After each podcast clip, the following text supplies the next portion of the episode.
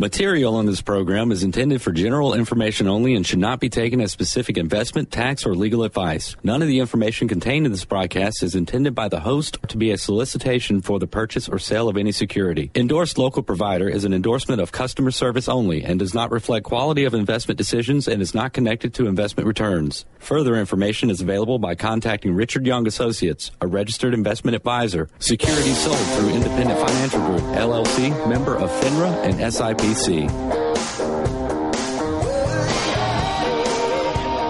Welcome to Money MD, where the money doctors are in the house and giving out prescriptions for better financial health and making smart decisions with your money. We give common sense solutions to your complex problems. I'm Steve Marbert, a certified financial planner and investment advisor with over 20 years' experience in providing financial planning and investment advice. And I'm Gordon Leopard, financial advisor uh, with Richard Young Associates. Great day to be here, uh, Steve. It is a great day to be here, and we're excited to have you listen to us today on our weekly radio show right here every Saturday, like today, from 9 to 10 a.m., and streaming live on moneymd.net, our website. And do check us out on our website. You can click in the upper right hand corner. You can listen to us anywhere in the world. Um, you can stream us right there. You can also tune into our podcast. All our podcasts from all of our previous shows are right there on the website. They're listed by by topic, um, so you can pick the ones you're interested in, and there's just no excuse. That's right. Look through there, get your uh, prescription of the week, or uh, just catch up with us. Stay up with us all week. Exactly, exactly. So you can listen to all the great shows there. And you can also email us. We'd love to hear from you. You can link to us there on our website, or you can email us directly at info at moneymd.net. Well, Gordon, I think we have an awesome show lined up for today here. Um, Some great topics, that's right. Yeah, without John, I guess he's out. I don't know if he's on vacation or, or whatever it is. Uh, he's probably working in Hawaii or something. I'm sure. I'm sure out there leisurely. Uh, Enjoy the time, John. Yeah, for sure. He's on vacation, so uh, we're filling in for him today without him. And uh, but we have a great show though. We're going to talk about. Um, you know, one of the things we're talking about is the eight signs that your financial ship is sinking. Mm. Um, yeah, I mean, you know, there are some telltale signs that you might be going down like the Titanic. That that's right. That's and right. Uh, so you got to you got to look at these signs. They're really important, and just make sure that you know these don't these don't sound familiar to you. Or, or if they are starting to pop up, then you need to do something about them. You need to get some help. So right, we're going to tell sure. you some of the signs to look for, um, some of the symptoms. And uh, then we're going to follow that up with another good segment. That's right. You know, it's, it's getting warm. We're already into summer here, and uh, we're going to look at some summer temptations that can scorch your budget and can really take a toll. You know, there's so many different activities, things to do. Uh, we want you to have fun, but we don't want it to cost you uh, until Christmas. You know, we don't want it to follow you all the way uh, until then. So, some gr- good tips that we'll have in that um, yeah, part as you, well. You want to pay attention to those uh, those those budget tips, and then the um, we're going to finish up with the shrinking middle class. Hmm. There's a new study out says the middle class is shrinking. Hmm. But it's not what most people think. That's right. That's the interesting part of this. There's a twist here. That's the right. new study says, you know, don't give it away. I'm not going to give it away. Okay, It's all right. shrinking, but it's not going where you think it is. That's right. It, it's actually a great story. It's a great article and a great study, and it shows that you know things are, might not be as bad as we think they are. or at least as bad as the media has portrayed it at times. Exactly. So very interesting topic. You'll want to stick around for that.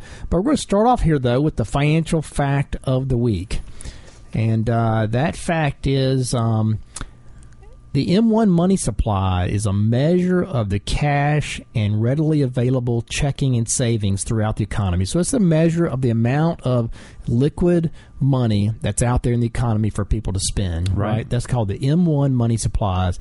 It has more than doubled from one and a half trillion to 3.2 trillion over the last eight years since 2008. Huh. That's a lot. That's a lot because the lot. last, the previous doubling took 18 years. So it took 18 years for it to double previously, and the last time it doubled here in the last only took eight years. and that's less than half. That's less than half. So it just shows how much money has been pumped into the economy out there that's readily available for people at a moment's notice to spend. And that's really bad for potential inflation. Now, we haven't seen much inflation Especially eh, over the for last a long, long time. Um, but it, but if we, if people got an inkling to go out and spend that money, it would create a lot of inflation. Um, but it's good for the potential stock market gains. And how's that? Because the stock market has not seen that money. That money has not That's gone right. into the stock market in the last eight years. It's sitting in bank accounts. So basically, you're saying there's a lot of buying potential there. a lot of buying potential. If the stock market gets gets some momentum and it gets hot again, like it did back in, you know, the late the late nineties, um, there's money sitting out there that people could pump into the stock market and would would obviously cause it to go up tremendously. Um, so there's lots of potential for the stock market, and there's potential for inflation, depending on where that money goes. Is it going good in service, goods and services, or do people decide to invest it? Right. If they invest it, stock market could do very, very well. So Let's let's hope they decide to invest some. yeah, but it's an interesting fact. That is I mean, true. There's a good- good- lot of good fact. cash that has gone into the economy here in the past eight years by the Fed and and just uh, various means like that. That was a good one. All right, and that leads us up here to our first topic, and that is the eight signs that your financial ship may be sinking. Um, you know, this is a great article out of Bankrate.com. Um, and, you know, I mean, the bottom line here is, I mean, the lines between the future of financial solvency and one of distress is thinner than you might think. Um, unfortunately, many people don't realize that they're kind of on the wrong side of that divide until it's too late. And they call it the, the ostrich syndrome. You know, I mean, you know that things aren't good, but you just don't want to face up to them right now. But the earlier you realize that you're having some issues with debt um, or some other financial issues, the better chance you have of fixing them. So here are eight signs that you're flirting with financial ruin and your ship may be sinking. Um, so you want to pay attention to these. Make sure this doesn't this doesn't sound like So you. we're going to bring a lifeline. Exactly. We are gonna we're gonna tell you how to plug those holes in your financial ship. and Make There sure you you're not sinking if this is you. But you know, if four or more of these sounds familiar, then it's getting critical, and you may want to seek some help. You know, they recommend looking for a free nonprofit credit counseling service. Um, you can search for one free. Um, for a low cost counseling provider in your area by visiting the National Foundation for Credit Counseling website. Another alternative is to contact a fee only financial planning firm like our, ourselves and our certified financial planner, the National Association of Personal Financial Advisors, NAPFA is what we call it, um, maintains a database of fee only advisors, planners on their website. So um, you can look us up right there, or, or heck, you can just call the Money Doctors. right. Another, another option. Yeah, but if your financial ship is on course um, for a life of luxury, or you know, the other question is, is it following the fate of the Titanic? Well, here are the telltale signs that you're headed for financial disaster. So, number one here on the list is you're paying late fees and you're juggling bills. Um, that that's obviously very problematic. Habitually, if you're running up late fees, uh, you typically have one or two causes. Um, if you're paying late because you you can't pay on time, that's a clear indicator of future financial trouble. But if you're paying late fees because you're just lazy about it, then you're just throwing away money. You know that's a serious symptom of financial distress. Um, that you're you're just if you're doing that, typically you're juggling money around, um, trying to make payments, and um, you know you're you're you're just trying to keep services flowing, but you're never paying the balances on time and in full. I mean, that's a problem. Your debt worsens every single month as balances grow. You're thinking ahead of time. I don't really have enough money to pay the bills, um, and you're you're sort of living paycheck to paycheck. So that's one: paying late fees and juggling the bills. That's a problem. Yeah, and number two is you know counting on future windfalls. I, actually heard a young lady just yesterday, Steve, who said, you know, I can't wait uh, till I get my inheritance. You know, and she was just talking about how she was spending now. But if you're if you're if that's your mindset, and uh, you know you're you're depending on that, you're also in a in a pretty big uh, predicament as well. You know, or if you're waiting on say a, a big tax refund, that can that can put your finances in dire straits. You know, it's also a symptom of a bigger problem. You're you're actually rationalizing your debt uh, issues. You know, if you're planning on a bonus that doesn't materialize. Um, you know that that can be very very dangerous as well. So if you think like that, you're setting yourself up for fail. You know, just for failure, and that's that's very dangerous. Exactly. So that's a that's a good uh, indicator as well. If you're counting on some future windfall to, to bail you out. Third one here on the list is you have multiple credit cards and you're playing the hocus pocus game Hmm. with those. The shell game, huh? The shell game. There you go. I mean, credit cards are the are best used as a convenient way to make purchases without having to carry cash around, right, and, and earn rewards. We all know that. We love doing that, getting the rewards.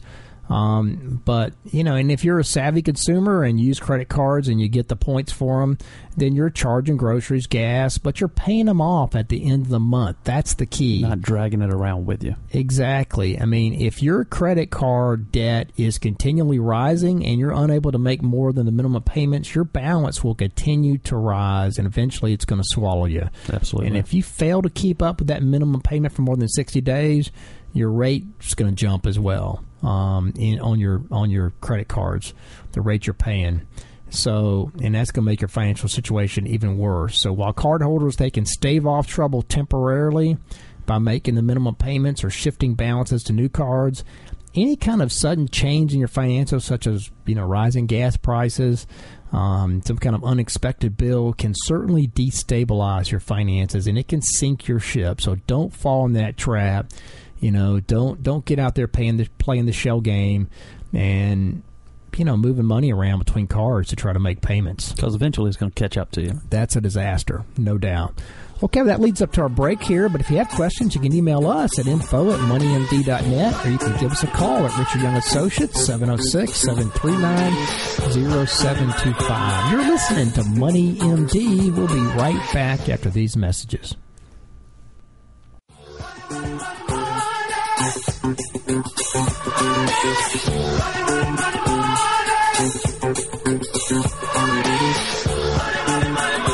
Welcome back to Money MD, where the money doctors are in the house. I'm Steve Marbert, a certified financial planner, and I'm here with Gordon Leopard, who's a financial advisor at Richard Young Associates, along with along with me, and we are continuing our discussion here before the break about the eight signs that your financial ship may be sinking. That's right.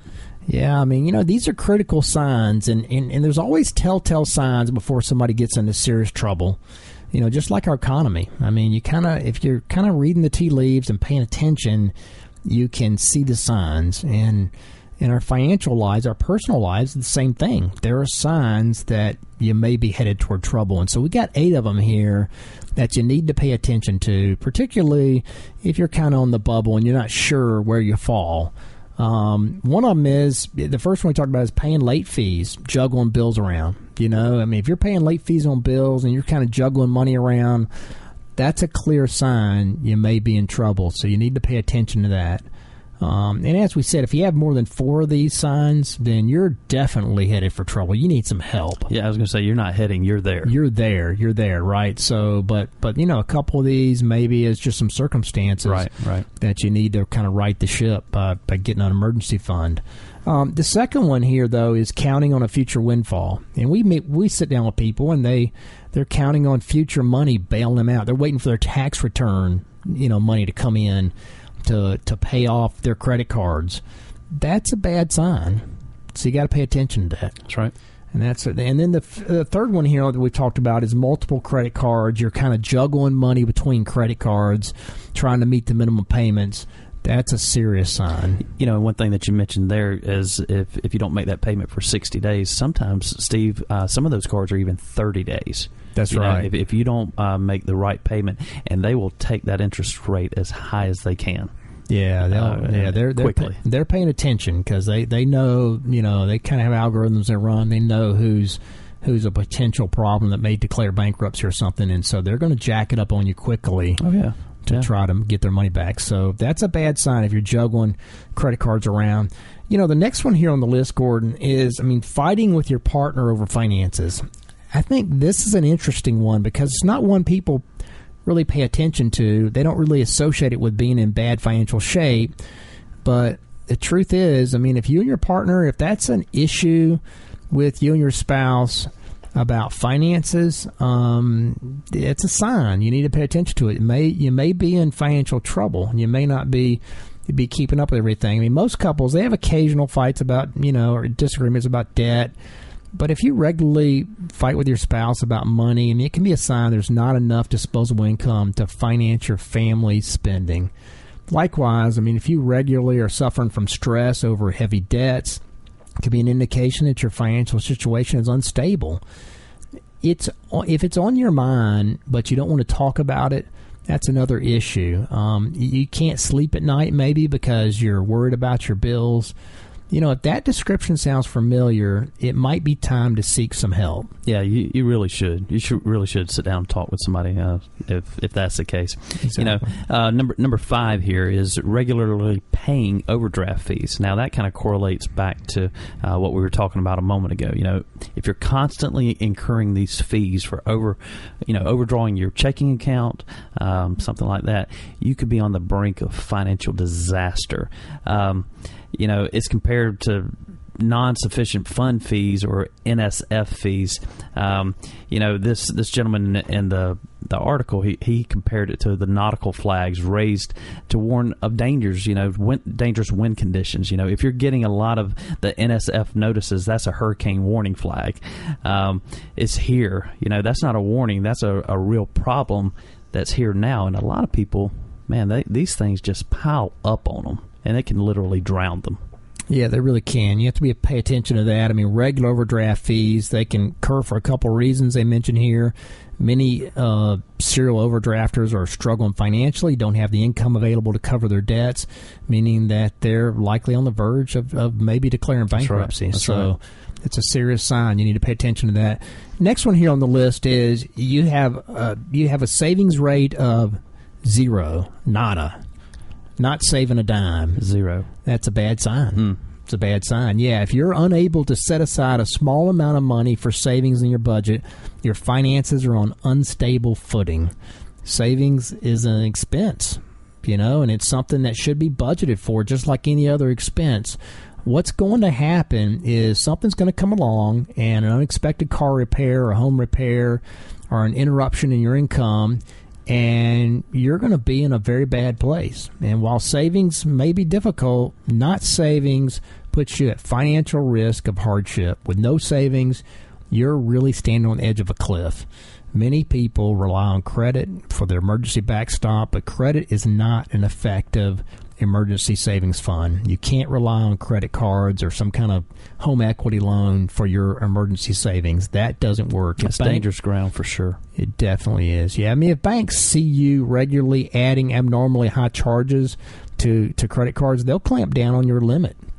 And in order to be financially healthy, you need to set aside for unexpected emergencies, for future retirement as well.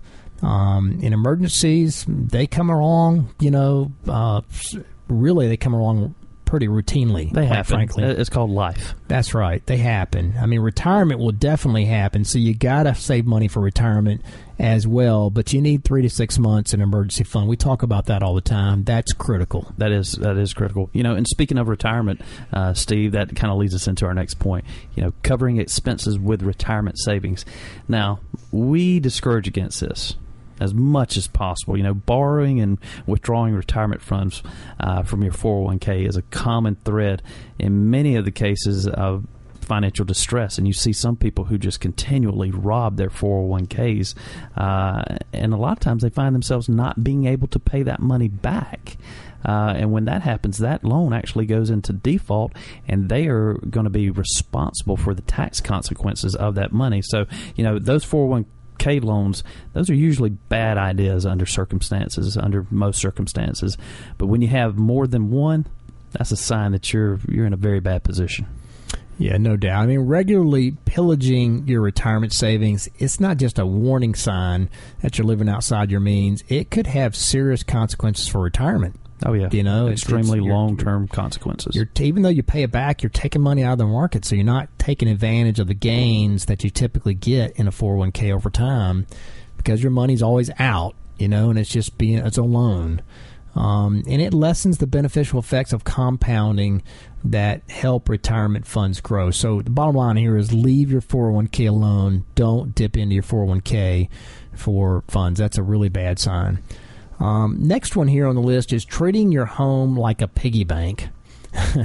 yeah, we see that. that's, this an interesting one right there. The way Yeah. they they title that. It is. I mean, we see this all the time. I mean, people use home equity as a financial crutch. Um, it's something that we see often with clients that are heading toward financial trouble. You know, such moves they're they're especially ominous if they're due to a serious financial need. If they're not due to serious financial need, but some kind of desire, a want, you know, a vacation, a new car, you know, adding onto your house just to you know, upgrade bathrooms and things. We see this all the time. I mean, people take money, take about a home equity loan, um, they increase their mortgage as a result, and or maybe they're paying with a vacation for a home equity loan, and you're amortizing that over 15 or 20 years. I mean, it's crazy. So don't do that. And Don't- if if they do that, Steve, you're right. They'll tend to probably do it more than once. oh yeah, oh yeah, It- Yeah. it's it's it's just a piggy bank. They go back and forth Yeah. to it. Wow. They continually live off their home equity loan, and they keep that balance going. Um, it's a bad sign. You're never paying off your house that way, and you need your house to be paid off before retirement. It just doesn't make any sense. Don't do it. Stay away from home equity loans.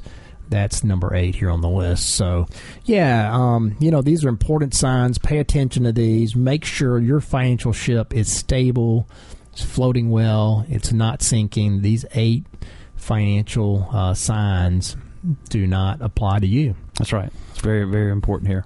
Okay, well, that leads up here to our question of the week. All right, Steve. Here's our question of the week. I've heard low interest, or excuse me, I've heard low returns are the new normal for the stock market going forward.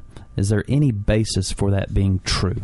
What do you think there? Yeah, we hear this pretty often, you know, particularly in a, with a couple years of, of bad returns or any any period of poor flat. returns in the stock market. This theme comes back that oh, this is the new normal. This is what we're living with.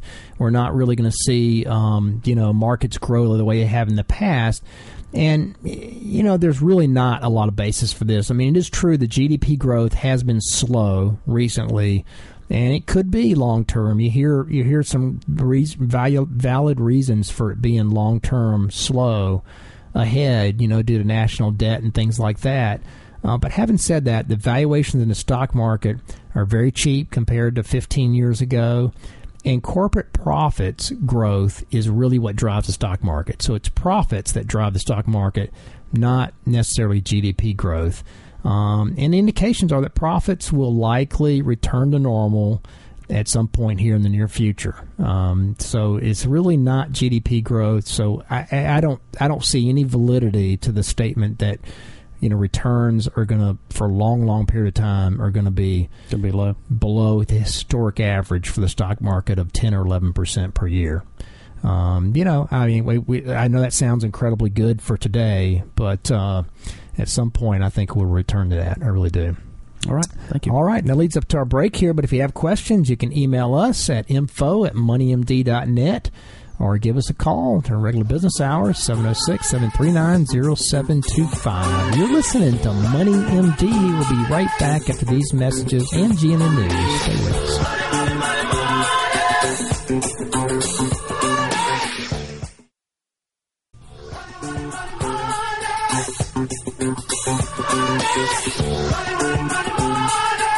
Welcome back to Money MD. Money Doctors are in the house. I'm Steve Marbert, a certified financial planner. I'm here with Gordon Leopard, who is a financial advisor at Richard Young Associates, along with me. And we are going to um, start a new topic here in our new segment here, and that is the um,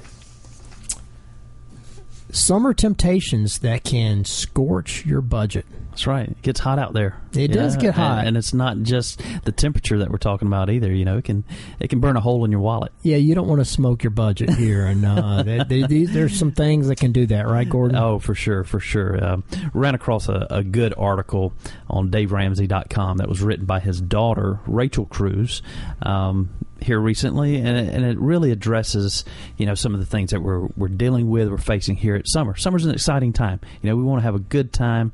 It's fun. The kids are out of school, you know, but we want you to do it right. So, you know, every season it has its own share of money temptations, but summertime it could possibly be the worst. You know, I'd say followed closely by Christmas.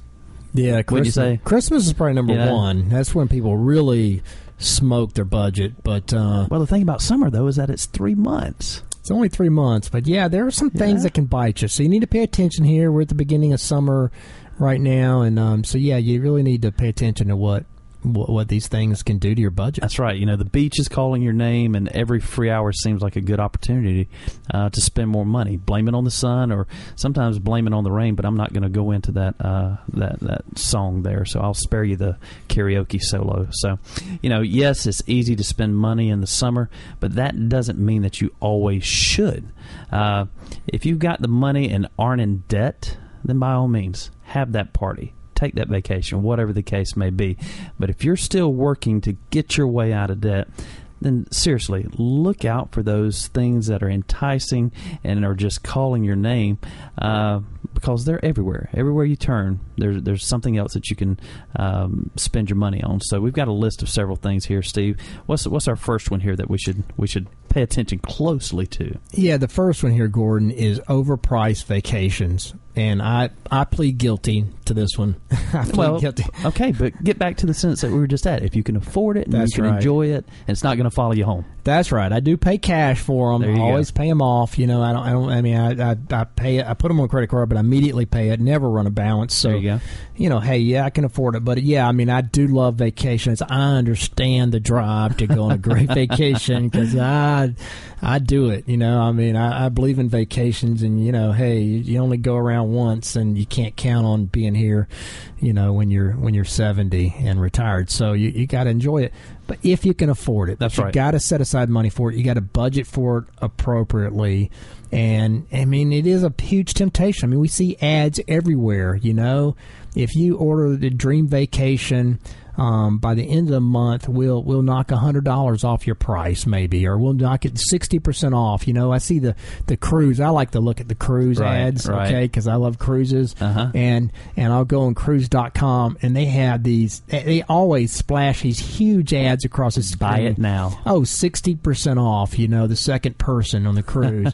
and I am a big believer in cruises. I think that's a very efficient way, if you do it right, Right. to take a vacation, have it all included, and see some great sites and get the food and entertainment all thrown in and kind of know what you're going to spend. But, you know, you can kill it there too. You can absolutely just smoke it on a cruise if you go in there and you start drinking and, and you paying for drinks and Gambling. excursions, gambling, and you name it. You know, you can get off the boat and spend a lot of money at these ports.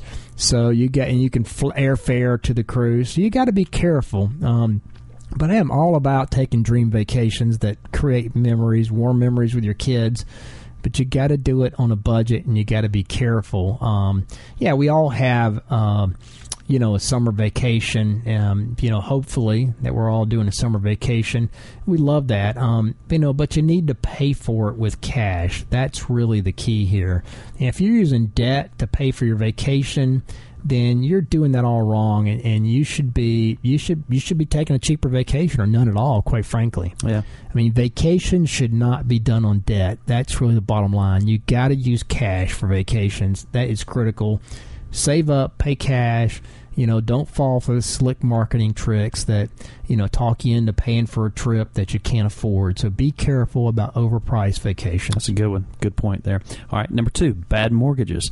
You know, everybody's got house fever in the springtime and summertime. Uh, some people they just they go driving around on a Sunday and just go looking. You know, hey, we're just looking, kind of like at the car lot. You know, then before you know it, they find themselves at the table closing on a thirty-year mortgage with an adjustable rate and nothing down. Wow. Bad, bad idea. You know, that's not just a summertime mistake. That could be a lifetime mistake. Sure can. Uh, right there. You know, house fever. It, it'll put you in the poorhouse quicker than you than you think. Uh, it can get you there fast if you can afford a 15-year fixed rate mortgage with a down payment of at least 10%. That's what we try to encourage, and a monthly payment that is no more than say 25% of your take-home pay.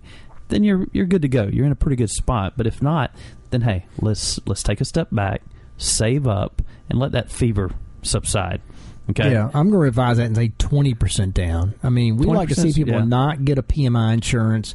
We don't want them to be underwater the second they step in a house if values drop.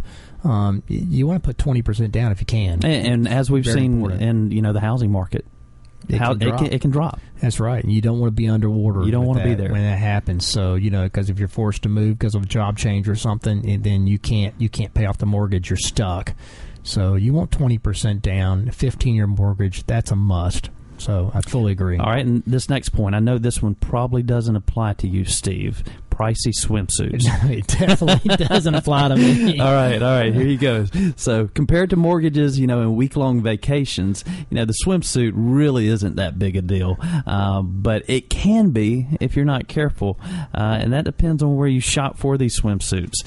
Um, you know, unless you've got a hefty budget, there's no need to spend hundreds of dollars on beach clothing uh, that you might only wear a few times. You can still look trendy, still look nice without paying the trendy prices. I actually looked up online high end swimwear, Did and? I found some that were were as much as four hundred and five dollars. Really? That's incredible. $400 I can't imagine some- paying that for. I don't know. I mean, a little if- bit of clothing. If Kathy came to me with the right Victoria's Secret swimsuit, I think I could come off the hip for 500, 400 bucks for that. you might be able to do that and take her on vacation. Okay. So she's not going to do that. She's gonna kill she's you. She's way too modest. She would never.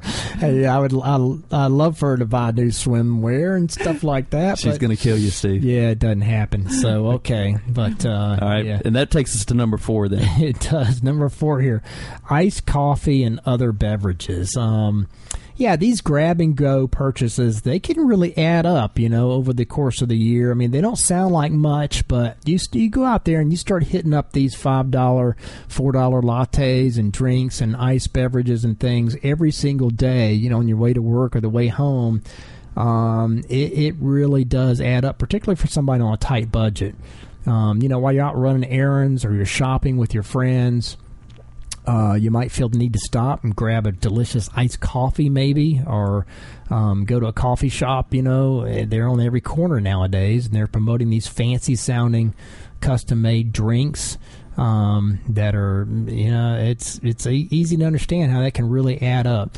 And I'm not saying never buy a delicious coffee drink or something like that, um, but if coffee is your vice, then allow yourself a little room in the budget so that you can indulge guilt free. Build it into your budget. That's the key. You got to have all true. this built right. into a budget, right? I mean, that's really what this comes down to. and moderation there. Yeah. know, so consider consider compiling all of your errands into one one uh, a day trip instead of, of three, so that you can enjoy your treat without busting your budget. Just plan accordingly is really the point here. That's a good point. Then the last one here uh, that we're we're going to cover, and and try not to send too much hate mail on this one, but it's sporting tournaments and sporting equipment for the kids. Now this can get Ooh. really expensive. It can. Uh, you know, and trust me, I understand how competitive the sporting world is now.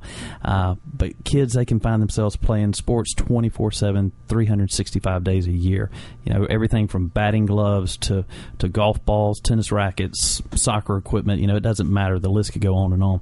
Uh, you can make sure your kids are active and healthy without spending hundreds or sometimes even thousands of dollars on this equipment and a, a different tournament every single weekend if you're not careful. Um, this is an easy temptation to, to get caught up in, uh, you know, with just so much hype around it. But the truth of the matter is, there's only about 2% of high school athletes that actually are awarded sports scholarships, you know, and so the amount of money that some people are pouring into chasing that, you know, they could actually be saving for college too, or at least part of that. So, you know, it's uh, it can be it can be very very expensive. That's another one that we we need to be very aware of. So, I want you to enjoy your summer. yeah, that's, that's the main thing. Be able to pay for it. Exactly. Yeah. Don't let these temptations uh, uh, scorch your budget. Wreck it. Yeah. So, all right, that leads up to our break here. But if you have questions for us, you can email us at info at moneymd.net anytime, or you can give us a call during regular business hours Richard Young Associates at 706 739 0725. You're listening to Money MD. We'll be right back after these messages.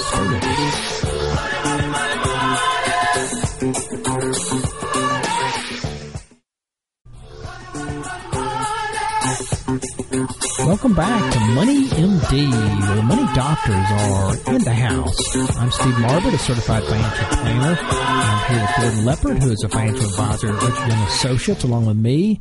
And we are starting off our last segment here with, um, first of all, the prescription of the week. That's right, Steve. This is a great prescription uh, that you've come up with this week.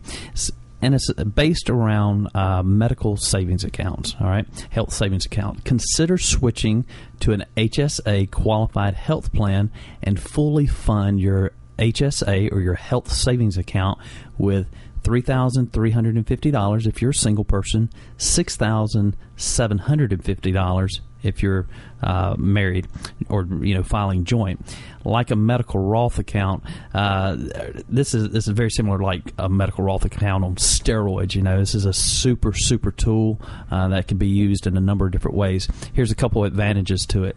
You can deduct it like an IRA.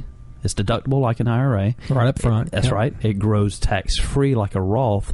And when you take that money out, the distributions are tax free as long as they're used toward qualified medical expenses. And and act, that can roll from year to year. It can keep going. Yeah, the the point with that is the expenses don't have to happen this year in your calendar year. That's right. They can happen over your lifetime. So all you got to do, what I do, I, and I have one of these. We have one for our family, and Kathy's been on a, you know, had an HSA account. It's in her name for a family for probably ten years, and and we we try to fully fund that every year. It's it's for one, it's a it's a tax. It's an adjustment to your gross income. It's not only a deduction; it's an adjustment to gross. There's no income cap on it, so it comes right off of your income. So it's deductible, just like a Roth. IRA contribution, but then, like you mentioned, it's tax free when it comes out the other end. So it's deductible like a regular IRA. It's tax free like a Roth. So you get the benefits of both, which is incredible. Oh, that was very It's just an incredible thing. And then and then you can just save your medical bills over your lifetime till you till you really want to take the money out.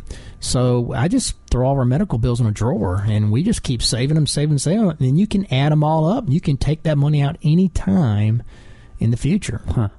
It's just an incredible benefit. Well, and, and these are gaining a lot more popularity. Uh, they're growing at about a rate of 25% per year, and right now we have over 22 million people that are actually utilizing these. Uh, they're starting to see the advantages of them, like you were talking about, and it's, uh, it's really starting to grow into a great thing. So, Yeah. HSAs, people, check them out. Make sure you have a qualified uh, plan in place so that you can put the HSA to work for you. Yeah, and with a lot of employers, you have the option of either an HSA qualified health plan or a, a PPO type health plan that's not HSA qualified. Pick the HSA one and fully fund an HSA account. All right, that's a good prescription there. So that's the prescription of the week. Great. That leads up to our last topic here, and that is the shrinking middle class. Um, you know, this is a great topic because there's a new study that just came out um, from the Urban Institute, and it's not what it sounds like. You know, people f- talk about the the the income disparity between the top one percent and the re- rest of the ninety nine percent, and they make it sound like the middle class is indeed shrinking, but they're getting poorer. Um, this is a little bit of a twist on that, right?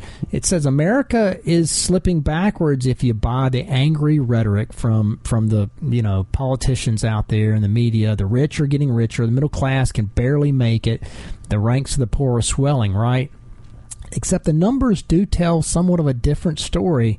In this new study by the Urban Institute, examined uh, they examined the composition of the middle class since 1979 over the last roughly 35 years. Um, th- this went through 2014, but Right. it just came out, and um, you know more, but more people seem to have moved upward on the income scale than downward. That's the catch here. Um, they show this incredible chart here, and what it shows is that the upper middle class has more than doubled over the last 35 years. So, are you saying that the mainstream media might be spending it just a little bit here, Steve? Yeah, yeah. What's happened exactly? The middle class is shrinking. It's gone from thirty nine percent to about thirty two percent is the middle class.